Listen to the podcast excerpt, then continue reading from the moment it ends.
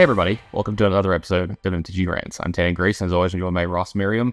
Ross, are you as tired as I am after this like long weekend and everything that's going on? I don't know. It's it's it's a Friday, so I feel like I should have had time to recover, but I have not. Well, I've I feel like I've pretty well recovered, and I, I didn't leave. You got you left on Sunday too. I, I, I spent all Monday traveling home and didn't get Yeah. back to, to you know to my house till about one in the morning on Monday night. So I basically took Tuesday to recover, and Yeah. I've been okay since then. I uh I've had a crazy week or whatever. So like I drove up late Thursday night.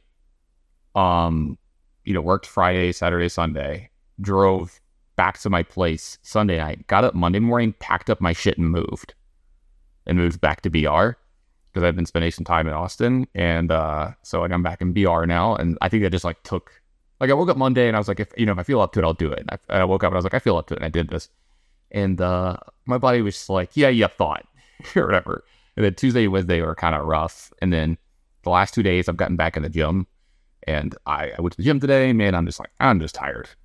Yeah. So you're not not- tired from anything from last weekend. You're tired from things you did this week. that too. Well, it- you know what I mean? Like, you just had like, you ever just had like five or six days in a row where you're just like, go, go, go, go, like, don't stop. And like, you're not eating as well as you normally do. You're not sleeping as well as you normally do, that kind of stuff. So, Yeah. But anyway, uh, this this week's episode is going to be a lot about the last week. You know, you played in the RCQ. Uh, I'm sorry, the RC. I did coverage for the RC, and Brent played as well. And even both of you got on coverage, which was awesome. We'll be talking about that and the fact that you both got your asses kicked on coverage too, as well, which was nice. And then um, we'll, we'll That we'll was, probably that talk- was really we'll- the moment where my weekend started going downhill, Tannon. sure, So sure. it's all your Uh, fault. Is my Are you point. sure it wasn't when we had dinner the night before? That's when it started to go downhill. Anyway, uh, obviously we'll, we'll touch on some Lord of the Rings stuff. I'll probably have a little bit of a quicker episode. We may get to some mailbag questions that I just realized have been sitting in the mailbag for quite a while. Ross, I'm going to take full responsibility for that. I was unaware that we had mailbag questions and they've been in here a good bit and I, I feel pretty bad about it. So we'll try to touch on it, though I do feel like some of this was either not answered in a timely manner and therefore cannot be answered correctly and or has been answered by other things like what WotC had done or something like that. So we'll try to get to that. I will apologize again when we get there to the two people in question and with the questions and the mailbag. Hopefully we can get the mailbag to be a little more active in the future as well. Um, besides that, anything going on for you in the last week? Since, since I got to see you over the weekend, it was just fun. Yeah, so not, not a ton to update. We just, you know, it's a normal week. We've got some RCQs this weekend, local in Roanoke, so just been gearing up for those. Back on the grind. Yep, I've got one more weekend here playing tournaments, and then I'm doing commentary for a couple weeks. Next weekend I'll be in Ohio doing uh, an Apex gaming event. Uh-huh. Um, so make sure to you know check social media for the info regarding that. And then the week after is a Mana Traders event. We'll be com- Corey and I will be commentating remotely. So I like how you and I trade off with that. Like, whenever I'm really busy doing commentary, you're usually playing in the events or whatever. And then, Yeah. like, whenever I'm like, man, I've got like a little, because I've got a downtime there. And I'm actually considering taking a vacation, you know, because I've got some time off, you know, and nothing going on immediately. And it's like, well, you're like, oh, I got these things. And I'm like, kind of jealous. But, you know, I've got some more stuff in the future and then hopeful more stuff. Like, there's a bunch of gigs I'm waiting to hear on because there's two more big gigs for Flesh and Blood this year. Plus, I'm I'm hoping to hear that. Uh, I I assume I'm going to be doing the RC in Atlanta, and I'm uh, like, well, I'm not doing Barcelona, but I'm hoping to be working Vegas for the um the Pro Tour Con thing. What I, I don't what's the official name of those events? I probably should know since I've worked them. It's like Magic Con, Magic Fest. Magic Fest with the Pro Tour or whatever. But you know what I mean. Yeah. you know what I'm referencing. So I'm hoping to do all that. So, but yeah, I mean, like you, you know this, my my job is extremely like high low. Like you know, like I'll have like a month or two where I will work, and then there's a month where I'm like, I was in seven different time zones this month or something. Yeah. yeah, something along that.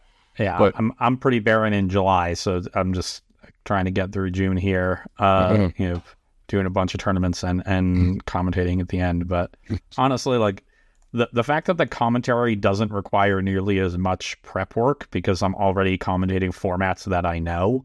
Yeah. You know, if I was, you know, I know like Corey was, you know, lamenting to me the other day that he thought he had more time uh, before this you know, the Lord of the Rings set came out because that's when he, you know he has to start playing the limited format to prepare for you know his WotC uh, commentary gigs and stuff and So You, you haven't you haven't done commentary for limited, right? Like that's hmm. the one that usually requires Yeah. a lot more prep.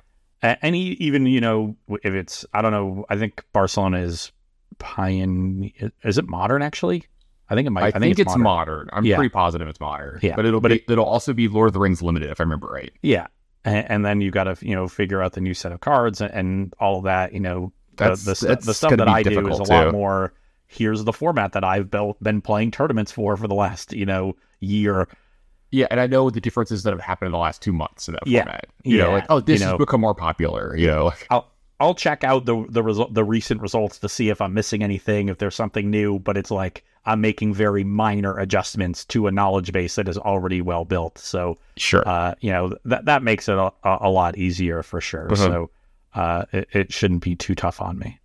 Yeah, exactly. Like the the biggest thing for me for prep for like pro tours and stuff is, and it's it, it's nice to complain about this. It's like for what do they call it? First world problems. It's just memorizing the names of all the cards. You know, for the pro tour in Minneapolis, uh, you know, Frank Karsten is just a genius, and uh, you know, I was working with him, and he sent me. Uh, he made a program that was just magic flashcards. So like, the picture of the card would come up and they would ask you, "Do you know the name of this? Yes or no?" And then you'd click like, you know, no, to tell you what the card is or whatever. Or you could say Yeah. whether you got it right or not. If you got it right, then you could like take it out of the rotation. If you didn't, you know, it would stay in the rotation and you just on? cycle through. Uh, it. I think I think it's called Anki.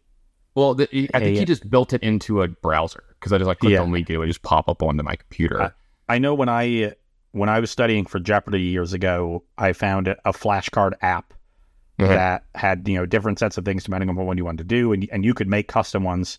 Uh, like that was something you could you could build a custom set, but it would um you know it would run you through the cards, but the ones that you kept getting right, it would sort of you know n- naturally they would appear less often over time, and the ones that you know uh you're you keep getting wrong would appear a little bit more often, which you know in a way that you know is was better for your your retention.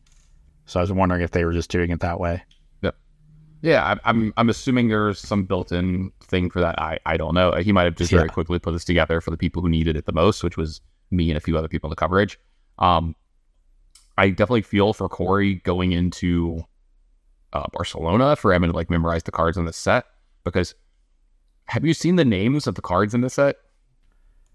I assume they're all just very long and Yeah, I mean it's it's very we get that anyway, right? yeah, but there's there's like 17 different Gandalfs, you know. And, I, Yeah, and like yes, I'm being I'm being like obviously hyperbolic there, but I'm not far off. I think there's like five, you know. And depending what color they are, it's different, right? And it's like which Sméagol is this? Like which Galadriel is this? Like which you know which Hobbit is this?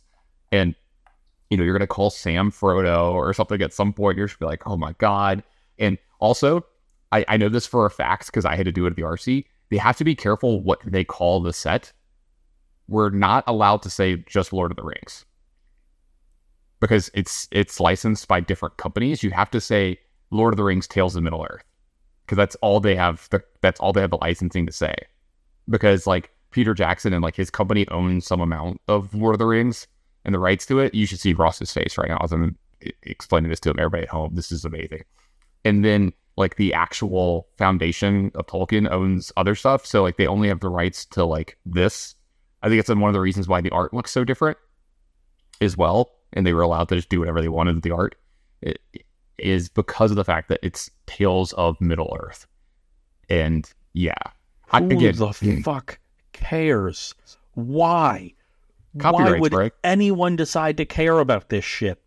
I man, I don't know. Like, I'm just telling you that I was specifically told Yeah. if you say because like you could Oh, tell like I- I, do I I do an interview where I talk about it, did a preview card, and I'm very careful to say Lord of the Rings, Tales of Middle Earth every time. And I told the other guy, I was like, please say the full name, like yeah, kind of stuff. But anyway, let's talk about the RC that we that went on over the weekend. Um, it seems like you actually made a pretty big, pretty good call on the deck that you played over the weekend, even though your personal record wasn't, you know, super great. That's Yeah. fine. But I just want to talk about a little bit of like the Pioneer metagame that went across the first five regional championships. This is something that was say I, am very smart. I Sure. know you doubted me again. I you're you're very handsome skinny, smart. Your beard is luscious and full. Um, you're very attractive. I'm not very good looking. What's the? I don't remember. Okay, as long as you're willing Yeah. to admit all that. Sure. Now let's get to work. we, we can continue. Okay. But um, Frank Karsten put this together. So if you wanted to follow along at home, don't do this like driving, please. Um, if you want to pull up his Twitter, hold on, it's uh at Karsten underscore Frank. I remember right. Yeah, that's it. He has this kind of put in, and if I'm talking about like the the hi- most highly represented decks, real quick. I'm going to throw a bunch of numbers at everybody can kind of talk this over. Okay, Ross. Uh, the highest metagame share, no surprise, Rakdos mid mid range coming in at 21 percent uh, across About what I five expected. RCs. Expected. Uh, second place, also expected. Uh, Mono Green Devotion at 11%. These are both 0.1, like 21.1, 11.1. I'm just going to kind of Yeah. gloss over that. Whatever. Um, also expected. What surprised me about this is how many people who chose this, like especially like some very smart, very good Magic players, were telling me they were like, Mono Green is just actually well positioned this weekend, and like saying well positioned to me for a deck that's just been the best deck in Pioneer for the last year, like overall. You know what I mean? Like overall Yeah. like before Rakdos started getting a really big line share. Mono Green's just been the best deck for a long time. It's just surprised that people sent that sentence to me. You know, like I was very taken aback. I think uh, we sort of entered this, you know, period of collective delusion about the Pioneer metagame. You know, we, we all had Rakdos and Monogreen at the, at the top, and for a while it, it was commonplace to just say Monogreen's the best deck. You know, like last fall, Monogreen's really good. It's the best deck. You know, just play it. Um, and you know, Nykthos should be banned, but it won't because it's the RCQ promo. And then that first wave of RCs happens, and Mono Green doesn't do that well, you know, relative to its uh, reputation and relative to its uh, metagame saturation. And part that part of that was the Rakdos decks finally, you know, figuring out the matchup a little bit and having that matchup be relatively close. You know, Misery Shadow was a part of it, uh, but you know, Mono Green was their number one target for all the mid range players and the number one target of a lot of you know a lot of other people. And that led to Mono Green sort of being relegated, you know, to sort of clear deck two status, and Rakdos ascended. And for the last six months or so, we've been all in on Rakdos being the best deck. And it was because, you know, the Mono Green matchup isn't as bad as you think. And without that, you know, Rakdos is much better against the rest of the metagame. But over time, the metagame has slowly shifted to where now everybody's targeting Rakdos as their number one target, not so much caring if they have a weaker mono green matchup. And that included the Rakdos decks themselves. You know, we stopped seeing Misery Shadow in a lot of lists. Maybe you'd see one. And we started seeing them, you know, gear up more towards the mirror or more towards, you know, other aggressive strategies. And, you know, if you do that often enough, eventually, like, you know, mono green does become well positioned again, as paradoxical as that sounds, or as weird as it sounds to say. And that's what we saw this last weekend, you know. So really like the entire time it's been this push and pull between mono green and Rakdos. And we saw the extreme of the metagame towards targeting mono green and Rakdos take advantage six months ago. And now we're seeing it, you know, the elastic band be stretched the other direction. And we finally stretched too far. And Rakdos had a pretty bad weekend. Mono green had a fairly good one. Uh, yeah, so depending on which, yeah, depending on which Rakdos, because this has Rakdos mid range. Yeah. I'm assuming that Um, Rakdos Sacrifice is different. It is on this list. yes, which Rakdos Sacrifice did quite well. showings. Very different Yeah. deck. and we'll talk about like conversion rates and stuff later. Uh, kind of round out the the other top decks here. Izzet Creativity came in a little over eight percent, close did not to have a good seven. weekend. Yeah, close to seven percent. Azorius control at six point seven. Um, still surprised by how many people play this deck. We'll talk about that more Should- in a minute. Azorius control people just they live on a different planet. It's it's just- like the Jund people from back in the day in the in the modern opens. Like I I know for a fact you have at least one avid Jund player that I mean Jund uh, Azorius control player that listens to this. Like Mikey, put the cards down. They're not good. I'm sorry. like for but uh sorry Rails. Abzan Greasefang came in at six percent. Also right at six percent mono white humans. This is the number that really surprised me here. Boros Convoke was only four point two percent of the metagame. I expected a higher showing. Didn't surprise me as much. I think you know if if it had been the week before, we would have seen a much higher number there. But we had a sort of we had enough time for the hype to hit its peak and then die down, and we found out that yeah, this is a good deck, but it is far from a world breaker. And uh, you know, Ugh. notably, it had a reasonable matchup against Rakdos midrange, not so good against Mono Green. Uh, and that's you know one of the reasons I think Mono Green had a good weekend. We added another good matchup to it into the metagame. You know, even if at only five percent, that makes a, a, pretty real difference. So yeah, um, I think it, it, was enough time not only you know for the hype to die down, it was enough time for people to figure out you know how they wanted to adjust their deck for it if they you know wanted to add sideboard cards and you know beating that deck I think is pretty clear. You know, you can either you know clear out the tokens as quickly as possible the the early part, or you know, and this is what I did with spirits was just counter the five drops, and then yeah. their deck looks embarrassing.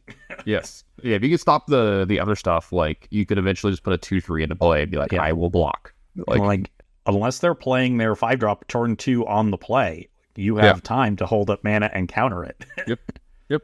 Uh, round out a few more of these other things. Lotus Field 3.7, Enigmatic Fires. surprised me. I thought there would be a little bit more Lotus Field um, I think but, people are just scared to play the deck. It's kind of like that combo thing back in the day. Like I just shy away from combo decks in general. Yeah. I almost never play them.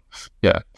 It's been so long that the the metagame is kind of fully adapted to it. So I think some of the, you know, better Lotus Field players got off of it and that scared a lot of other people. And that's it's not a deck that's gonna like pick up more. Um, but I, I didn't think yeah. it would drop off quite as much as it did. Like, you know, you said what, three point seven? I expected it to be more like five or six, like you know, so yeah, three one to two percentage yeah. points higher than it was. But I think um, you make a good point. Like you don't have people rushing out there to learn the deck and pick it up. Yeah, it's just like yeah, they they've they've picked up as many people as they're gonna pick up. Yeah, you know, I, sure. Makes honestly, sense. like you, decks like that, they you can model them with uh with a logistic function, uh, which I'm sure you're intimately familiar with Tannon, but basically, oh yeah, do you, them all the time for you, fun. You, yeah. you, sort of start slow, and then there's this inflection point where it really picks up speed, but then it you know tails off at the top as well. So hey. it's it's almost this elongated S. Um, mm-hmm. It's actually the the you know a curve that is commonly used in modeling the spread of disease. Uh, and so you know, I think that would be a reasonable like you know if somebody way smarter than I am or way more knowledgeable in the area. I think it you also, could use similar concepts to model like metagame saturation, especially of like one-off decks that aren't going to stick around as tier one decks for months on end, like Rakdos and Mono Green have. It's also really good at showing the model of my ability to put up with Ross Merriam as well over time. so it's it's really good. Anyway, I'm gonna uh, finish this out with a few more decks, and we'll go into some more stuff. Uh, Azorius Spirits came in at 3.2 with Enigmatic Fires at 3.5. Yeah. Azorius Spirits had one of the highest win rates. We'll, t- we'll talk about that in a minute. You're getting ahead of the stuff here. Uh, Rakdos Sacrifice is, you know, right at 3% as well. And then just a bunch of other smattering of decks. And we'll talk about that yeah. as well. But I wanted to talk about the win rates from the first five regional championships of decks. And uh, so, again, this is from Frank Karsten. The deck with the highest win rate was Azorius Lotus Field. And this is a deck that's been picking up a little bit of stuff. I've been seeing people tweet about it. Somebody was streaming it the other day. Uh, this is more of the combo Lotus Field, you know, where you stop come into play abilities from happening, and it lets Lotus Field come into play at like some other stuff going on. But um, this is a, a, smaller sample size than the decks below it. Obviously, it's, it's less represented, but yeah. it did have a sixty-two and a half percent win rate. What's wow, the, what's the error bar on that? I don't know. Error bar represented ninety-five percent confidence interval. So, and what are the ends of the error bar? I don't know. It, it, it, Karsten almost always puts the uh, do you want to look it up yourself? Because I don't, I don't know where he has that on the graph. Yeah, the graph is very detailed. There's a lot of shit on here. Link me to it. I uh, just search his, his Twitter.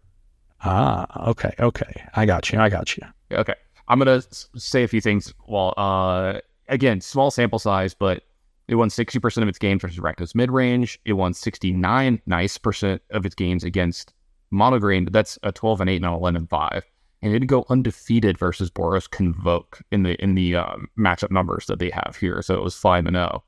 and then you start going down into the numbers from the other you know popular uh, decks, and your numbers are way higher here. So like Rakdos Sacrifice had the second highest win rate. This is what we were talking earlier, we are alluding to it that really underrepresented deck for how well it did because it won 59.1% of its games over the uh, tournament. And this is this is pretty awesome that this deck did this well. I won about sixty percent of its games, and it held its own against Mono Green Devotion at you know forty nine percent. But here's where the big thing is: against Rakdos mid range, it won sixty eight percent of its games. That's huge. And then you, you look at it versus other specific decks too, which while they're not super popular, like Mono White Humans wasn't the most popular thing ever, but you know, multiple people got qualifications from it. It was still showing up. It was 20 and 2 versus that deck for a 91% win percentage. But looking across the board, you're looking at a lot of like 45s to 60 to 70 win percent stuff across the board against the most popular decks. And, you know, it did well against Boros Convoke and won 60% of its games. So I think Rakdos Sacrifice, it's easy to say that this was one of the big breakout decks this weekend. And it looked like one of the best choices. We also saw it, you know, get second place at the uh at the event that here in Dallas, almost at Atlanta, in Dallas yeah. over the weekend. So honestly, the impressive part to me here is the 34 and 35 against Mono Green Devotion. That's historically been yes. the bugaboo for Rakdos Sacrifice. Yep. So, um, you know, know having that... a reasonable weekend and getting that matchup to where it's close uh, is a, a, huge deal, especially since Mono Green is probably on the rise at this point. I know that one of the guys that was playing it and doing well with it, and I, I might be misquoting, he other big thing was like they started getting Thoughtseize back into their deck more, and that was a big help. Like just taking like the one, you know, being able to a curve and a Thoughtseize here or there gives buys them an extra turn or two, and they're able to like get across the finish line. Yeah, and stuff. So when I was playing Rakdos Sacrifice, my issue was that I felt like I needed all of the different interaction, and if I had too much of it in total, then I couldn't ever pressure my opponent.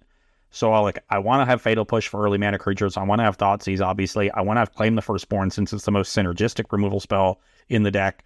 You're also seeing lists play like Annihilating Glare as a way to answer Planeswalkers. We've got the big threatens, so you can take bigger things like Cavalier of Thorns or Sheoldred.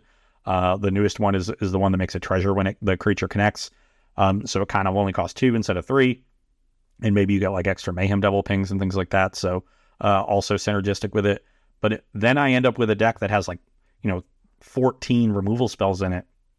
And I have very little in the in the way of pressure. It's really just Mayhem Devil, uh, Fable of the Mirror Breaker, and like one Kroxa. So I always felt like that deck needed more pressure, but looking at the lists from this weekend, they were pretty stock and like you know very close to what I was playing. So um, you know it's possible that the the metagame just moved in a way that that made sense for it. Yeah. Um, and I, I, think it's always been a pretty solid deck. Like it's, it's had solid numbers for a while, but you're right that like this this weekend was pretty big for it, both in terms of these numbers, but also in terms of you know making top eights and and because converting, you know, yeah, yeah, that, those kind of conversions, even if they don't mean as much to people who are really looking deep into into the these results, uh, it does mean a lot for people that are just casually watching, and, and it does mean the deck is probably going to uh-huh. pick up in popularity.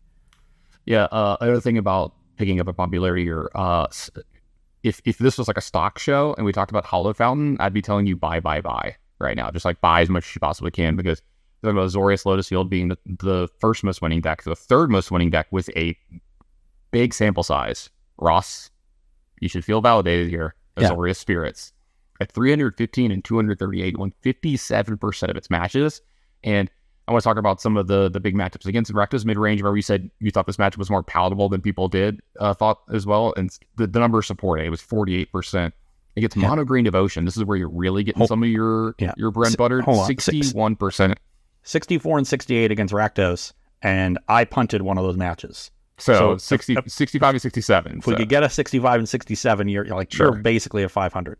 Yeah uh, looking at it against something that maybe stands out, I'm seeing a lot of like, you know, 45 to 50% versus a lot of other stuff, meaning you have a lot of game in these matchups. You know, probably comes down to one small thing. But another big one is Feather Its Cap. It won 88% of its games against Abzan Greasefang. Ross was 35 and 5 against that deck. And that's a deck that I'm always thought is a little bit underrepresented. I, I like that deck a lot. I think it's very powerful.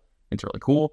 And it's just got a huge win percentage there. So you're looking at a very solid win percentage against Mono Green Devotion, Abzan Greasefang and very palatable, like 50% against the other important decks, like Izzet Creativity, Rakdos mid range, Mono White Humans, you know, these decks where the matchups are really, really close. And, you know, if you draw a sideboard card, you might be able to skew one way or the other. So 50 or 7% win percentage for that deck over the weekend. Really, really good choice. Yeah. No, notably, Off a huge sample size, too. No, notably, like, you know, we're only seeing matchups for the top seven decks here. The Spirits also annihilates Lotus Field combo and the all the Fires of Invention decks. Which I think we're going to see a little bit of an uptick after what happened on camera this weekend. I know that I immediately wanted to play that deck after watching our friend Elliot Raff make his unprecedented run during that tournament. Kind of sucks for him that he lost in the first round top eight. That was two of his three game losses for the entire tournament. He lost one game for the entire tournament till the top eight, and then lost two to one in the semifinals, which was uh, I'm sorry, the quarterfinals, which is a little rough for him. Um, below that, I'll just kind of like quickly go over a few of the other things. Selesnya Angels is the fourth highest winning deck. These are smaller sample sizes at 54%. Mono Blue Spirits at 54% as well. And then we get to some of the other big decks. Uh, Mono Green Devotion, 53, about 54%, so 53.8%. Um, for, for, a deck that highly played, that is a very solid win it's rate. very solid. Here's here's the big one for me. versus uh, Rakdos mid range with a huge sample size. It won 63% of its games. Sign me up for a deck that's far ahead of like your most common matchup in the field. Yeah, and I think we're going to start to see the the the balance shift when mono green is going to start being the most popular deck again. Yep. Uh, the one right after Mono Green Devotion kind of surprises me because this is a deck I felt like kind of fallen off a lot lately and was as popular. It's just Mono White Humans actually did pretty well over the, over the weekend. It was 52.5% win rate. And looking across the board, yeah, it loses to Rakdos mid range a little bit at 45%, but it's got a really good matchup against Mono Green at 63%. Yeah. And then you're looking at like, Izzet Creativity where it wins over 60% as well? Thalia holding up a lot of the weight there. Um, I've got to believe that card is just absurd in that matchup. Plus, you're relying on shock a lot and some of that is a creativity. So if you need your creatures out of shock range, really hard. It's, you know, it's good against Azorius control and a couple of these other uh match. Let me let me make sure I'm. I gotta like put a got a highlight across the bar here. Yeah, it looks like it's got a pretty solid win rate against most of the popular decks here. Like you're 45% against Rex mid range, and then you're at 63% against mono green, 61 against is that crazy? It'd be 57 against Azorius control, and 51 against Boros convoke. Like this doesn't sound like it's too bad of a choice. No, I, I considered playing it this weekend in my RCQs. Um, I think it's solid again. You know, it initially took a hit when we had that shift six months ago that I talked about, where Rakdos became the number one deck and Mono Green became number two, because obviously it's quite good against Mono Green and unfavored against Rakdos.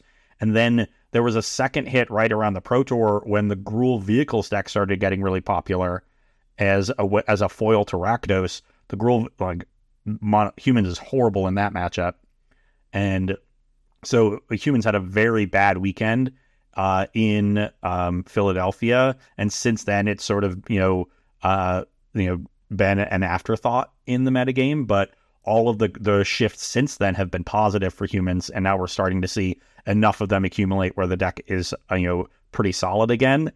The, uh, the one issue that's not highlighted on this chart that I would uh, caution people uh, about is that the Rakdos Sacrifice matchup is bad. Unwinnable.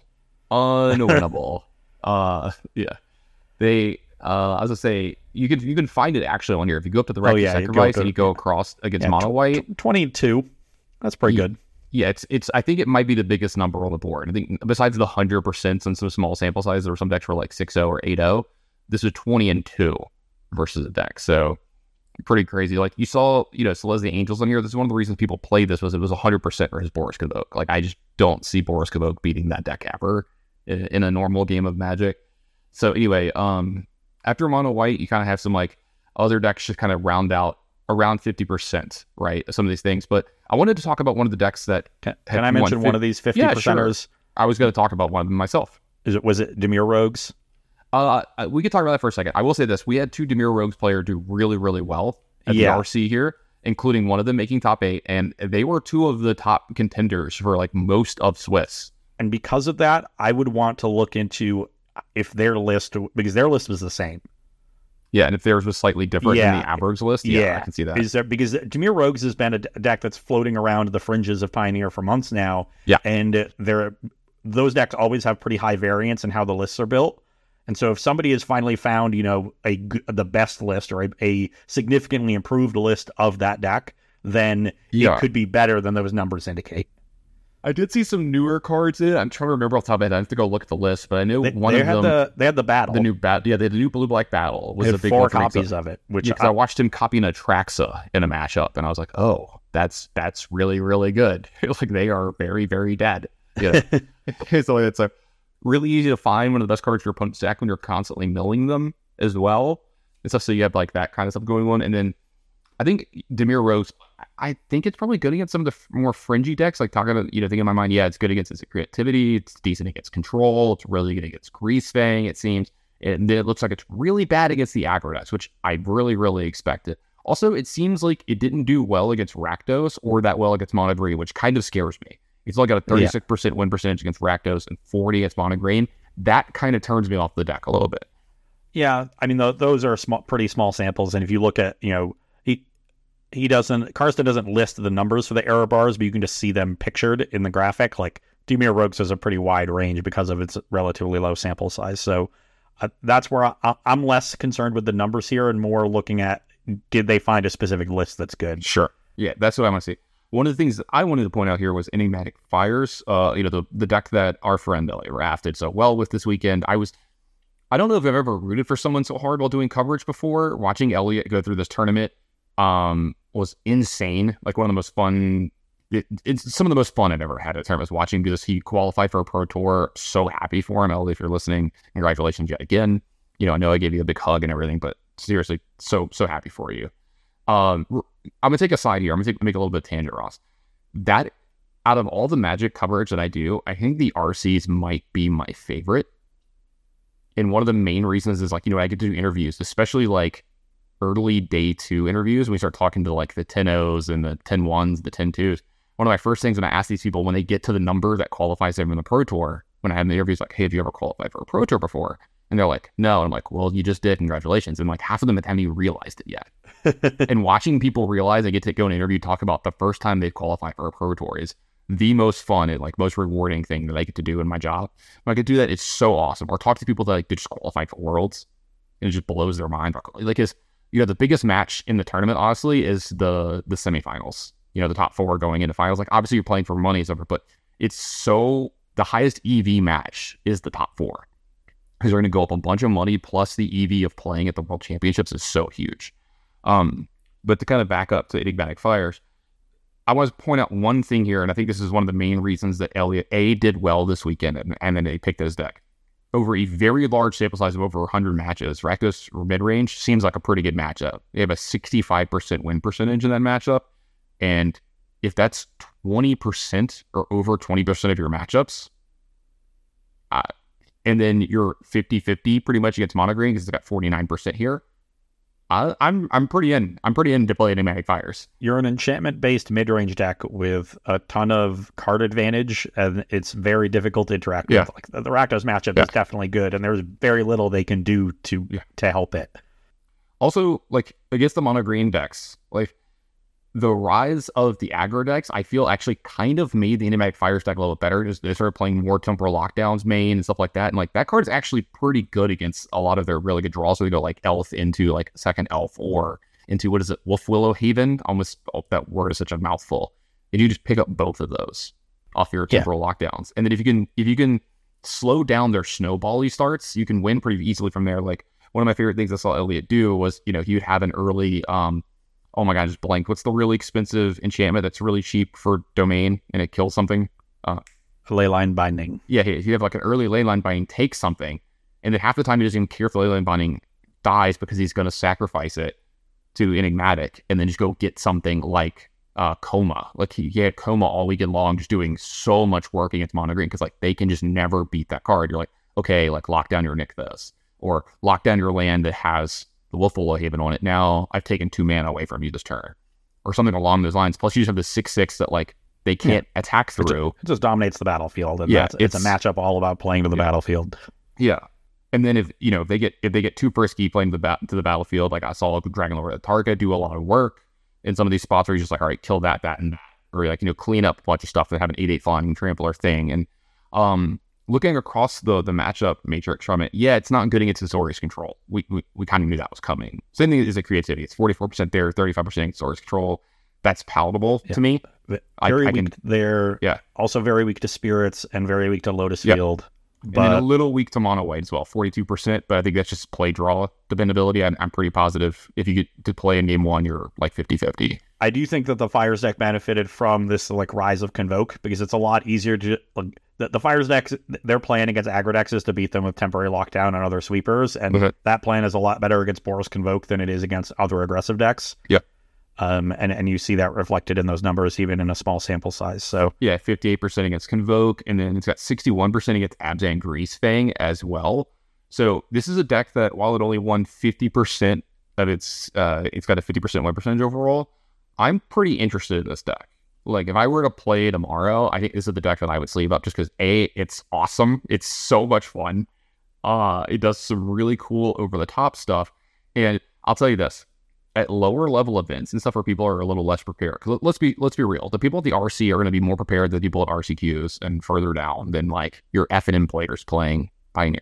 I'm not saying anything bad about these players. I'm saying at the level of uh, competence and the level of what's sort of like preparedness uh, for the format.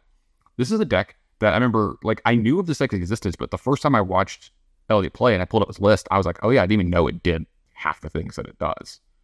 You know, watching play, like the lines, you don't realize how bad it's about to be for you over the next turn or two, you know, and you don't realize some of the dumb stuff it can do when it draws fires or enigmatic and stuff like that. So I think it's like really, really powerful. It goes way over the top of people, and it's just so much fun. It, it feels like a commander deck, Ross, like, you know what I mean? Like in constructed, those are always like a lot of fun when I see stuff like that happening because you're like, wait, what are you doing? You know, it feels like a spike deck, like a aspiring spike deck. And his are always a little weird. You know, we look at it a little off the beat, and then you're like, you, you play it, and you, are like, oh, this makes sense. Yeah, so absolutely definitely feels that like that.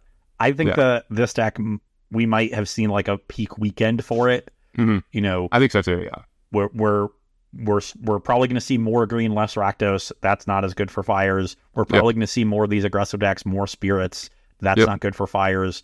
And this weekend was probably one of the low weekends, even though it was still one of the more played decks. It was probably a low weekend for control just because of how uh, much negative publicity it was getting it's after been its horrible so much negative publicity. The week before. Yeah, so much. Yeah. So I, I think the way the metagame is is going is going to be bad for fires. Sure. But um, it, it's sort of one of the classic anti Rakdos decks. Like you want to play this deck when Rakdos is at its height. And if it's not, then I'm less interested in it. Uh, let's talk about the other end of the spectrum. Some of the stuff that maybe did a little underperforming and some of the numbers that were like maybe a little surprising.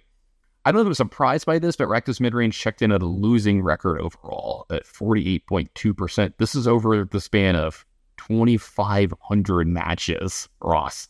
So uh, a lot of sample size here. Uh, one of the big things, it looked like it had a pretty bad matchup against Mono Green. You know, we talked about this. It only won 37% of its matches. It had a pretty good showing against Izzet Creativity with 62% win percentage, but I'm going to mention that deck in just a minute. And probably this is one of the reasons why Rakdos had another losing. It's like the Creativity decks also did poorly this weekend. So it wasn't there for them to feast on later in the tournament kind of stuff. And then the rest of the field, you're looking at, you know, somewhere between 47 and 55%. So a lot of coin flips. So you're looking at junk pretty yeah. much and this is this is the end result of all mid range decks. Is eventually the metagame fully adapts to it. You become a little uh, inbred to beat mirror matches, and you become this like forty five percent deck that is slightly behind against almost everything, and there's not really a, a lot of incentive so uh, uh to play it. So uh, I'm not at all surprised that Rakdos mid range had a weekend like this. I think that's where you know we've been gearing up, and we're gonna it's not going to go away, but it's going to decline. I think we're going to start seeing tournaments where instead of 20 to 25% Rakdos, it's 10 to 15%. And that's yep. a pretty big difference. And it's going to have ripple effects for the rest of the metagame because you're not going to be able to just rely on an, a great Rakdos matchup in order, you know, to carry a deck through a met, through a tournament. And you're going to start to see decks that say, you know what, I have a bad Rakdos matchup, but who cares because I beat all of these other things. Yeah, I mean, if, if that's the thing that you're looking for in the future, that might be a good spot. If your deck is good against the field, but has like a worse Rakdos matchup, like maybe that's a, a, an okay spot for you to be in going forward. Uh, decks that might not be in an okay spot going forward. Uh, a few more of these ones that had a little bit less showings than I thought. Boros Convoke really surprised me this weekend. A, I don't know if it was like card availability, people couldn't get the stuff. I thought more people would show up with it. B, only won 47.7% of its matches for an overall losing uh, percentage here this weekend, but it looked like it has a pretty decent matchup versus Rakdos mid range at 156%. It had a palatable matchup against Mono Green, you know, at 45. But it looks like it really struggled against like the control decks, uh, Abzan Greasefang, other aggro decks than like Mono White. It does not have winning percentage against either one of those, with Azorius Control Greasefang both being at 32 and 33%, which is really bad. But I'm just kind of surprised. Was this just kind of like a flash in the pan thing? And now that people know about it, it's good, or we just like not found its final form yet, where it's going to become more of a player? Well, there's not really a final form to find, right? You know, th- there was some talk of different tech cards for the deck, like Thalia or Judge's Familiar, to help you against the sweepers that people are playing. And yeah, like that can help you to an extent. There, there's a couple flex spots at the end of each list, but for the most part, like you, you've got to play your bushwhackers, you've got to play your gleeful demolitions, you got to play the one drops that make artifacts and your ornithopters, and you got to play your five drops. And like that's already, you know, 80 percent of the deck and so you've got you know not a ton to play with. Um, you know, you, and I guess you also have to play some like two mana, you know, token makers. Um, you know, and beyond that, it's like do you play Clarion Spirit or Burning Tree Emissary or some mix of both? There really just isn't a lot of malleability to the way that deck is built. I think we, you know, sp- spent a week collectively figuring out that this deck wasn't broken, and that m- turned a lot of people off of it. I wouldn't be surprised if the average, you know, skill level of a Boros Convoke player was a little bit lower. Um, you know, I know Todd played the deck, and I'm not sure if there was a better player in the room playing it than him. He did reasonably well.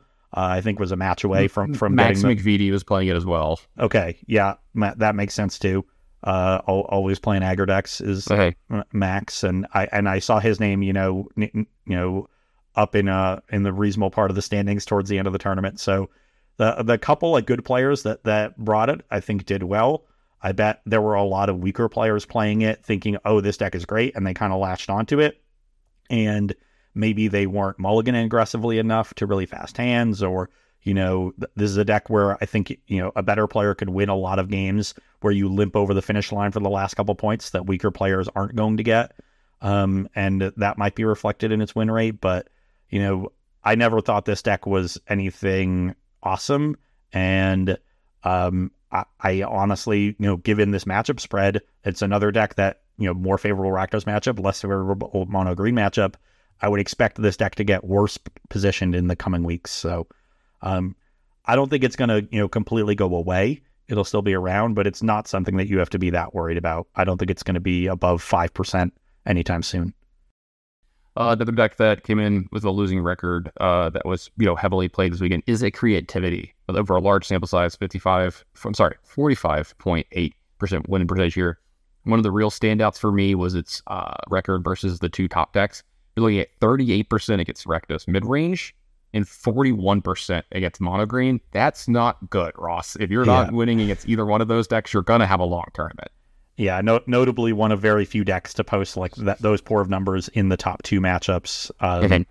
And uh, yeah, I, I, don't know. I don't think there's much more to say. I, I, there's a bunch of different versions of this deck, so I think it would be somewhat interesting to to maybe suss out differences. Is the you know Gearhulk version, Atraxa version, or Worm version uh, are any of them you know significantly better? But I think this deck was uh you know if you if you looked back to to Philadelphia, like its numbers were not great when you considered that it was a small sample and that sample was heavily biased towards a lot of the best players in the room. So I think I just don't think the deck is that good. Plus, winning the event gives you that like extra bump and like people wanting to play it, etc. You know, yeah, that does a thing too. I, I so honestly, I just I just don't think the deck is is particularly good. Like uh, you know, sure. even yeah, like what what is it supposed to be good against? yeah, so it, obviously we're um, kind of glossing over some stuff here and going, you know, you can go into the minutia more yourself, but we're kind of giving you an overall look. But that's going to be it's one of very few decks whose error bar doesn't even touch fifty percent because its sample size is big enough that even at forty six percent win rate, like their nine, you know, the ninety five percent confidence interval doesn't extend beyond fifty, which is yeah, you know, so that there is actually a statistical, you know, statistically significant difference between Izzet Creativity and the few decks that have an error bar above 50%, which is Azorius Spirits, Rakdos Sacrifice, and Azorius Lotus Field. Mm-hmm. Yeah, sounds good. Uh, there were, I think it's to be it for our coverage of like the regional championships. Yeah, we can go into this more, go into Pioneer more. I feel like we're our old selves here, our old podcast. Yeah, talking about just much Pioneer here, but let's talk a second about some of these Lord of the Rings cards that come out. You know, like I said, we're doing this on the Friday afternoon, June 9th. 4 p.m. my time, 5 p.m. your time. and we've got the full spoiler out.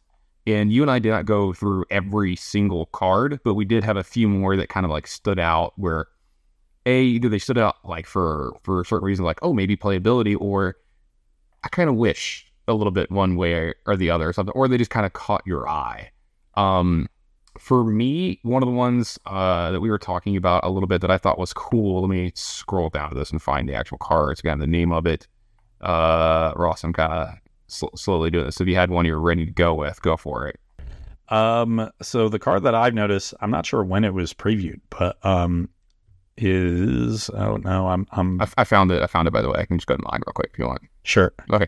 It was uh, Flame of Anor. And this one's cool. Like, I don't think it's going to be like anything great or anything, but this could show up in the blue red decks in modern that we already have in place. So it's one red blue for an instant, and it says choose one. If you control a wizard as you cast this spell, you may choose two instead. So this target player draws two cards, destroy an artifact. This deals five damage to target creature.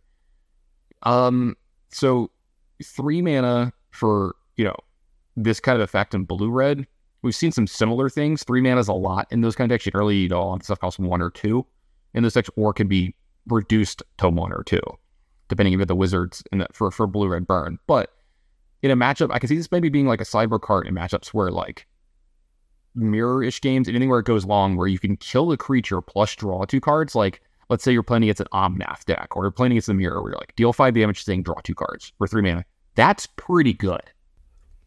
That You is it's kind of a three for one in the matchup. Plus, you're almost always going to have a wizard in play.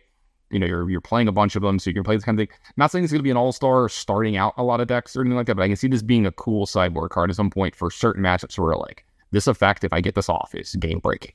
honestly, I, I could see main decking it in small numbers too. Yeah, like one or two maybe. Yeah, I can Yeah. maybe see that as well. Yeah. Um, the card I was looking at is Lotho Corrupt Sheriff. Is it really pronounced Sheriff? It's, I mean, I'm not I'm not sure if that is it's how it's pronounced at all, Ross. But is it, is it like Sheriff of the Shire? Is that I, why? It's, I don't I don't know, man. that's that's got to be it. But uh, it's white and black for two one. Whenever a player casts their second spell each turn, you lose a life and create a treasure token. And while that's really cool because it triggers off your opponent too, and the extra treasures are going to help you continue to like play more, play double spells, and really like gain this huge tempo advantage. It's a two mana two one in a format with Wrenn and Six, and it really annoys me that modern is like that, where like you just like can't play creatures anymore. like I, you know, like Yawgmoth is the exception where the entire deck is built around Yawgmoth, and like that card is so powerful in that shell that it doesn't matter. Um, and that deck, you know, also just plays a bunch of dying creatures that are good against spot removal. But I wish, I wish I could play this card in, in like in Pioneer. yeah, I can see that. There's a Um, lot of cards in this set I feel that way about, where I'm just like, same. it would be really cool if I could play these cards, but same. it's a modern legal set, and so that means only like six of them are ever going to see any play. tangent real quick for that. Since Snapcaster was the promo this week at the RC, I think it's time for that to come into Pioneer. I, Yeah. I think it's probably time. I'm literally going to hold on to mine until they get reprinted into some format so they're worth something again. The the the Pioneer uh Masters set that we've been promised for like five years, but it'll never happen. Anyway, uh another card that I thought stood out here, um, this for I think mostly the commander players, but this one is Spiteful Banditry. It's X red red for a red enchantment. It says when this enters the battlefield, it deals X damage to each creature. When one or more creatures your opponent's control die, you create a treasure token. This ability triggers only once you start. Now, this doesn't trigger multiple times or whatever, but this feels kind of like the Red Meathook Massacre ish to me. Obviously, they've learned their lesson, they've chilled out, you know, a little bit, but I think this is one of those cards that, like, I wouldn't be surprised if this is like a $50 card at some point in time because of like Commander. Any of the kill your opponent stuff, because there's, only triggers on your opponent's creatures dying. So one or more of your creatures your opponent's draw dying can create a treasure token, but you know, I can see this coming up quite a bit in those decks. So Yeah. it, and if you're playing like red black kill stuff or red black everybody sacrifice stuff, like the it's kind of my jam and stuff. But I can I can see this one uh, making a show at some point in time somewhere. Uh, it makes me want to try to build a mono red devotion deck somehow. Okay, like in actual constructed. Yeah. I, do, Sure. I know whenever I see cards like this that are like very useful uh, and like mana sinks that also are difficult to answer pips on the battlefield. I just want to play it with Nykthos. I don't know how we would ever do that in modern, but I have I have that dream, Tan. Uh, I'm I'm glad you have that dream. You, you can you can stick to it. Um, another card that I was kind of looking at. I'm pretty sure this one is just a commander one. Yeah, because it has the different set symbol. Um, this is a commander card that I thought would be cool to actually if it showed up in constructed somewhere because I think it might be too good honestly for 60 card decks. this is gonna be weird to say. Uh, it's Feasting Hobbit. It's one green for a 2 2. It's a halfling citizen. It has Devour Food 3. Do you remember how Devour works?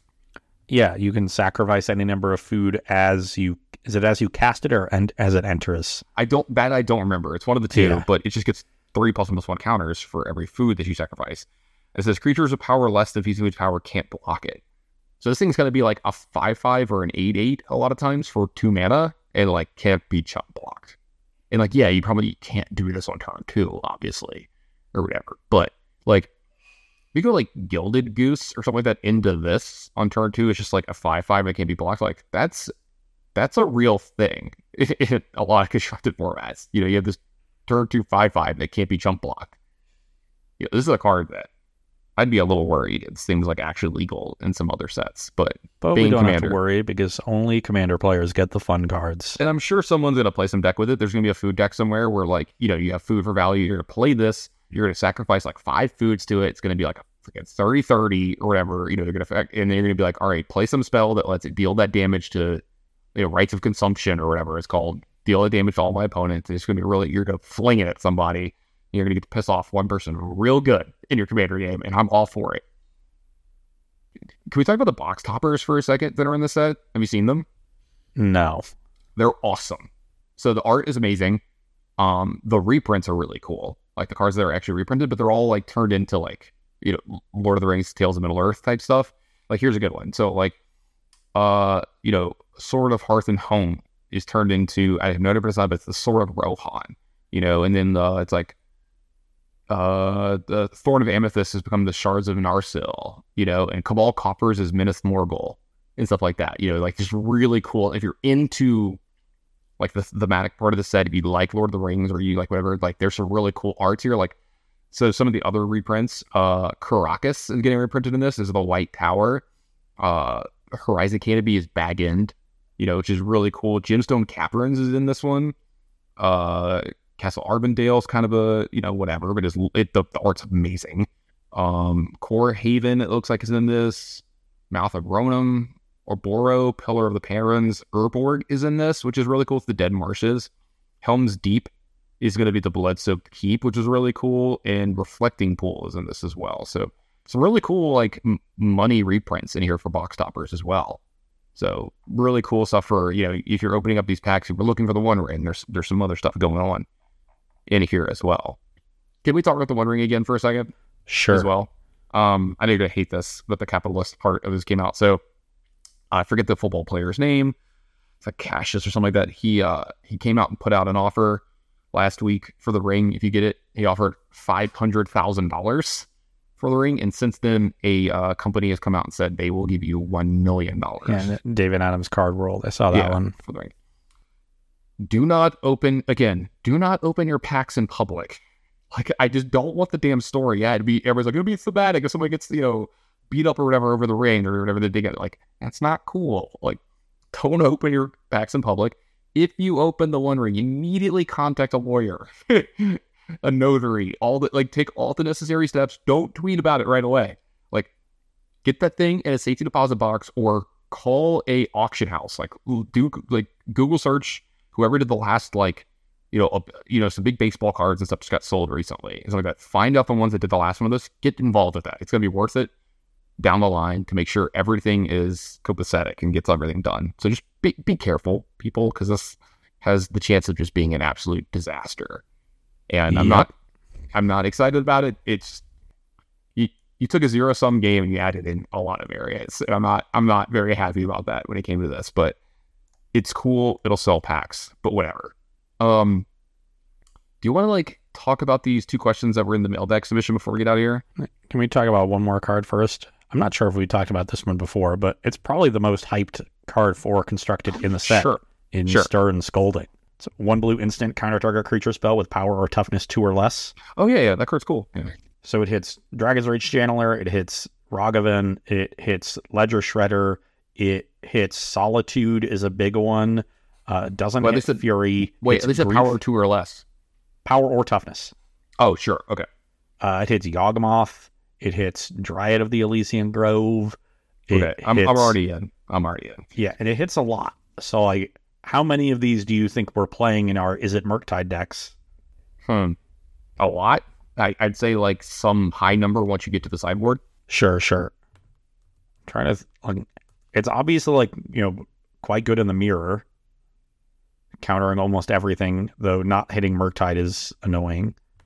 Um, and I'm just trying to think, like, are you, do you want this in your deck in a matchup where there's only really one target, even if the target is really good? Um, Probably not. I counters every creature out of out of hammer. That's a that's that's nice. Um, not good. ag- Not really good against the Cascade decks. Um, I guess it can be okay against burn if you're on the play. Probably not great on the draw against them. Very weak against Tron. Unplayable against creativity. Um, so like, is that enough? Where this is now sort of sounding like a cyber card? Like, Yeah. Uh, I don't know. I I think there's a chance that it does show up for sure. I I, I can see the hype. It seems pretty cool to me. ooh, it counters It might Season Pyromancer. So it Okay. counters a lot of the cards out of Scam. Yeah, it Ooh. counters Ragavan, Voidwalker, Season Pyromancer, and Grief, and Okay. Tourach out of Scam. Does everything but Fury. Um, so it's good against Izzet Murktide, Rakdos, and Hammer, and Yawgmoth. That's probably. I don't think you can afford to play a, a high number in your main deck. So I, I don't think Mhm. you can afford to play more than like two, but you can play more in your sideboard if it proves to be g- good enough in those matchups. So I'm expecting one to two in the main, and then maybe one to two in the sideboard. Yeah, I can I can see that. That sounds really good to me. Actually, I'm in for that. Okay, we figured it out. You heard it here. We broke it. Okay. We we know exactly Um, how good Stern Scolding is. Sure. I'm going to get a stern scolding for how long I took to answer these mailbag submission questions. Jesus. All right. We got uh, Chef Petro. By the way, welcome back, buddy. It's been a while. I missed you. I missed your food pictures. They're utterly amazing. Speaking of that, I'm starving. Uh, he says, Great to be back. Love you guys. Uh, last MCQ Pioneer, I played Mono White. Didn't have a ton of reps. Just picked it up. Mistake one. Uh, the list was a copy of someone's list from PT Phyrexia. Do you think the Pioneer format is becoming increasingly volatile to linear aggressive strategies? And if so, what could we see that would bring these strategies back to a better position?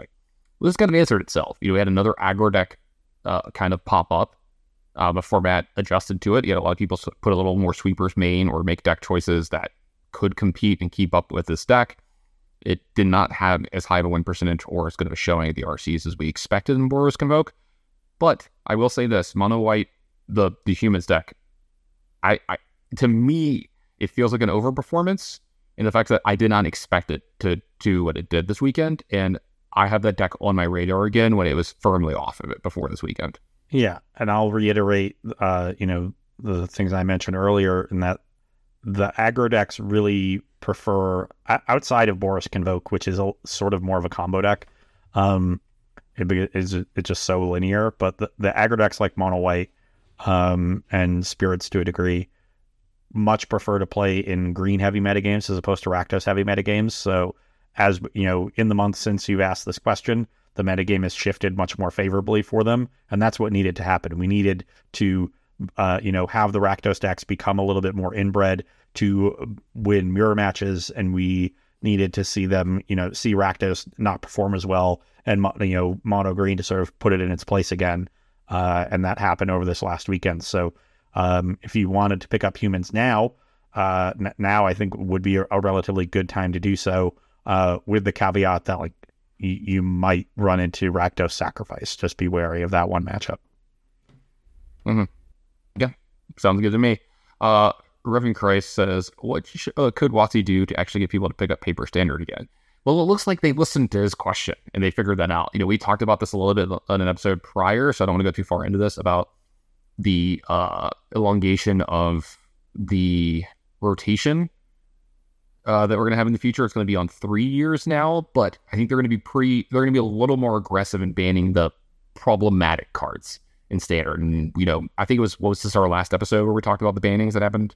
Yeah, something. So like yeah, that. so be more along answering from that episode. Um, I would be remiss if I didn't mention it before the episode that Brent had another good weekend at the RC. I think he came up one match short, if I remember right, of qualifying for the Pro Tour, but he had a really good showing with the Atraxa deck. He stuck to his guns, played the deck that he's really good at. Um, he got on camera as well uh, this weekend. Not a great showing on camera. His deck kind of like didn't do what it was going to do. Was about it kind of disrupted him a little bit, and uh, I didn't get to watch the match a ton. I, it's hard for me to sit there and actually watch matches and stuff while stuff's going on. You know, I'm trying to work or whatever. But um, another great showing, Brent. We all got to hang out and get to have dinner one night, even though I'm sure you can you can kind of test this. We were all exhausted at that dinner. There, the, the energy levels, Yeah. the vibes are definitely low, but Oh, yeah. overall it was fun just hanging out. very very low energy. Um, yeah, I mean, it's because that was that after day one, yeah, and day one Oh. was just so long. yeah, thirteen hours. Yeah.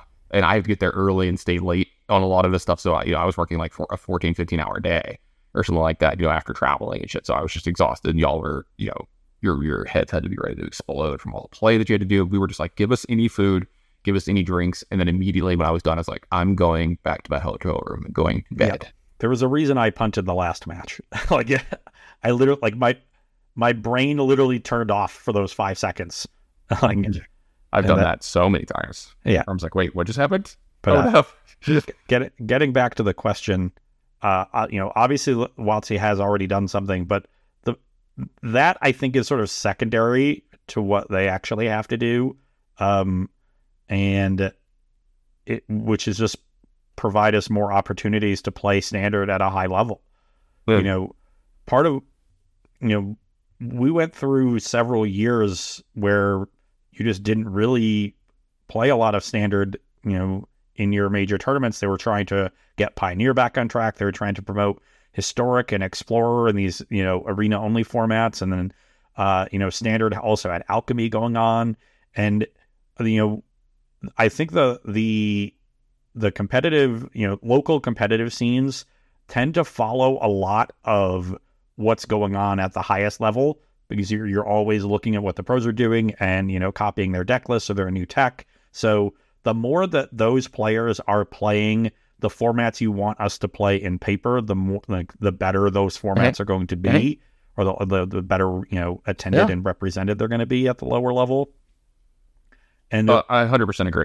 we've just had it we've we've had the high level of the highest levels of magic get really divided because of the the addition of all these arena formats that WotC wants to push and there ha- there's also just sort of been a lack of you know third party you know tournaments to watch. When legacy got big in the early 2010s it was because you could watch almost every weekend on the SCG tour. And we were also playing a ton of standard in those days on the SCG tour. And nowadays, you know, even the people that are doing those kinds of tournaments, in order to get the numbers to even make it reasonable, they have they have to play modern because that's what's already established. So they're not able to, you know, promote a format as a sort of loss leader because they just don't have the, you know, they're not big enough to to absorb that loss for the amount of time it would take to build it. So Uh-huh. it really needs to come from WotC at this. And you know, I, I expect that to happen. You know, they, they basically have already did they already did it with Pioneer. They actually did it with Modern. Anybody who was here ten years ago, like Modern was not very popular and Yeah. was barely played. And you know, we almost never played it on the SCG tour, but WotC just kept pushing like Modern Grand Prix and other tournaments, and now Modern is the most popular constructed format there is. So, you know, it, it, it takes some time. It's not, you know, th- these aren't things where you can just snap your fingers and, you know, LGSs are going to go back to hosting 40 player standard FNMs. But the more they put standard in the spotlight and the more they have the pros, you know, you know, develop uh, and other high level players, you know, develop new strategies and, you know, then they're writing content about it that people are reading on Patreons and they're streaming it and people are watching it on Twitch. So just the more of it in the ecosystem, you know, the, the more people will naturally want to play it. They'll see a deck they think is really cool, and they're like, "Oh, I, I, you know, now I want to go to my, you know, have a standard FNM at my local store instead of, you know, whatever else the people are playing. So it really just takes them to put the effort to start it at the top and have that sort of trickle down as much as I dislike that phrase.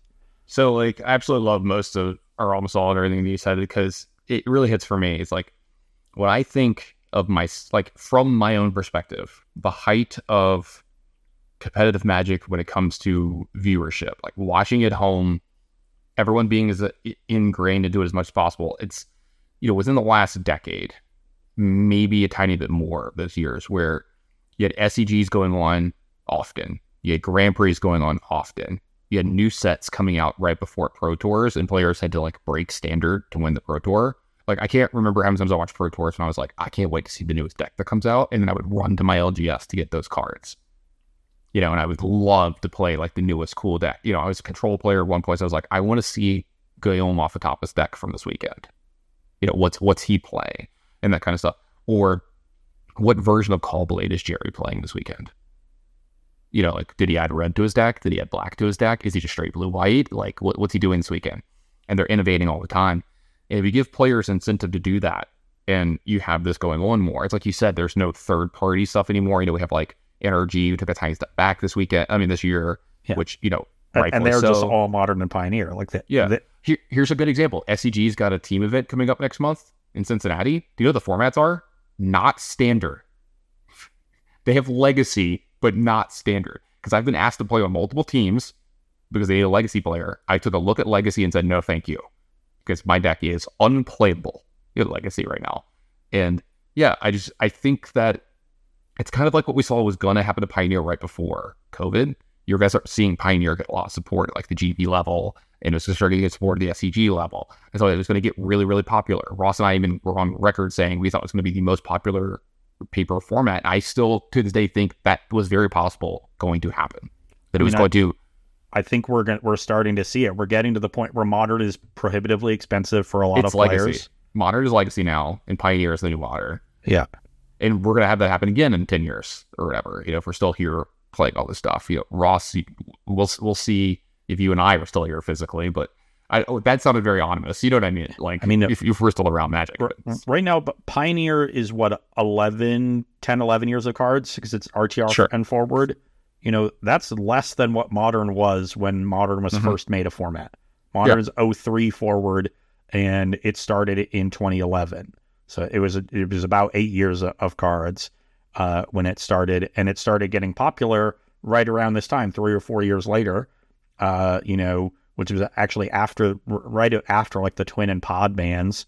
Um, and I, you know, we're obviously like people like to complain about uh, about Pioneer. It's actually the same complaints they had about Modern back then, where you know they it was non-interactive and all these decks are just sort of doing their own thing, and every matchup is two ships passing the night, and so then you just have this matchup lottery that you're playing, and you hope to not you know hit your bad matchups because there's nothing you can really do about them. And uh, there's nuggets of truth in those complaints, even if they're somewhat overblown. But for the most part, like what's going to make the format popular is just a diversity of different decks and decks that people want to play with. These are complaints that are happening from, you know, really high level players that just want, you know, super intricate gameplay, which, you know, you do get in modern with all the free spells and the cheap interaction. I, I I think Pioneer could stand to have, you know, a couple more good pieces of cheap interaction for decks to play around with. Um, you know, and so I think that the balance isn't correctly struck as of yet. But once they do that, you know, and it happened in modern really once Fatal Push got printed. Like before Fatal Push, it was really, really difficult for uh, you know, Thoughtseize decks um, you know, to to to do a whole lot. And the, obviously like Jund you know, then had a more more of a skewed mana base because they had all this cheap discard. Then they had all their you know all their removal was red, and then all their you know their threats were green, and you, you made it work with fetches and shocks or whatever, but it, it wasn't ideal. Uh, but the you know w- we've seen formats you know r- rise up many times before is is the real point, and it just takes a lot of support from WotC because players are going to gravitate towards, you know, where the tournaments are that's that's just how how it works. We're going to play where you know where the big events are because that's what that's what we're playing for. And so the more and and then you know the more the more eyes that are on those tournaments, the more eyes that are on standard as a result of them, you know, the more people are going to see things that they like and, and want to emulate those strategies that you know and those decks. So uh, that's really what it takes.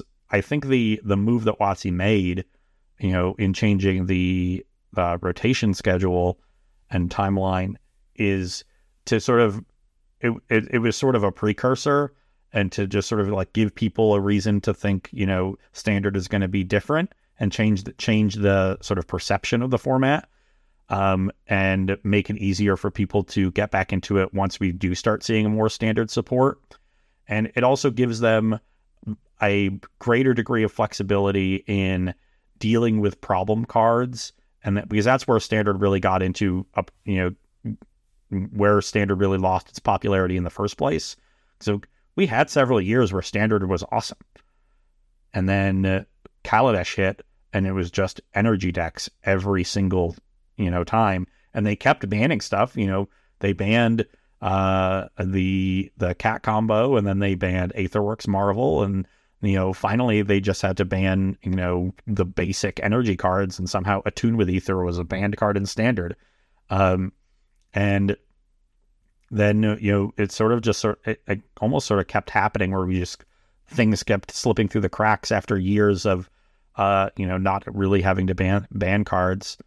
Uh, you had Smuggler's Copter, we had Emrakul, we had, you know, obviously the the nonsense during the pandemic with Wilderness Reclamation and Uro and Fires of Invention and Companions. And uh, there's just so many cards that cause Standard to be completely out of balance. And uh, I'm sure there are many reasons that that happened, but I wouldn't expect to have a wave of bans like that, you know, moving forward. At least, hopefully not. But um, there, it's now pretty clear that like they're going to be more aggressive in banning cards to keep the format fresh and uh, you know uh, and to you know stop that sort of cycle that standard has been in for several years now. But the the main thing it's going to take to get standard back on track is to just have us play standard tournaments. Thanks for the extremely long answer, Ross. really yeah. appreciate it. You're anyway, welcome. Yeah, I know. Uh, Brett, sorry you're gonna have to deal with all that. Uh, love you, buddy. Hope we get to see you sometime soon. And uh, for everybody at home that listened, thanks so much for listening to this week's episode, and we'll see you all next week.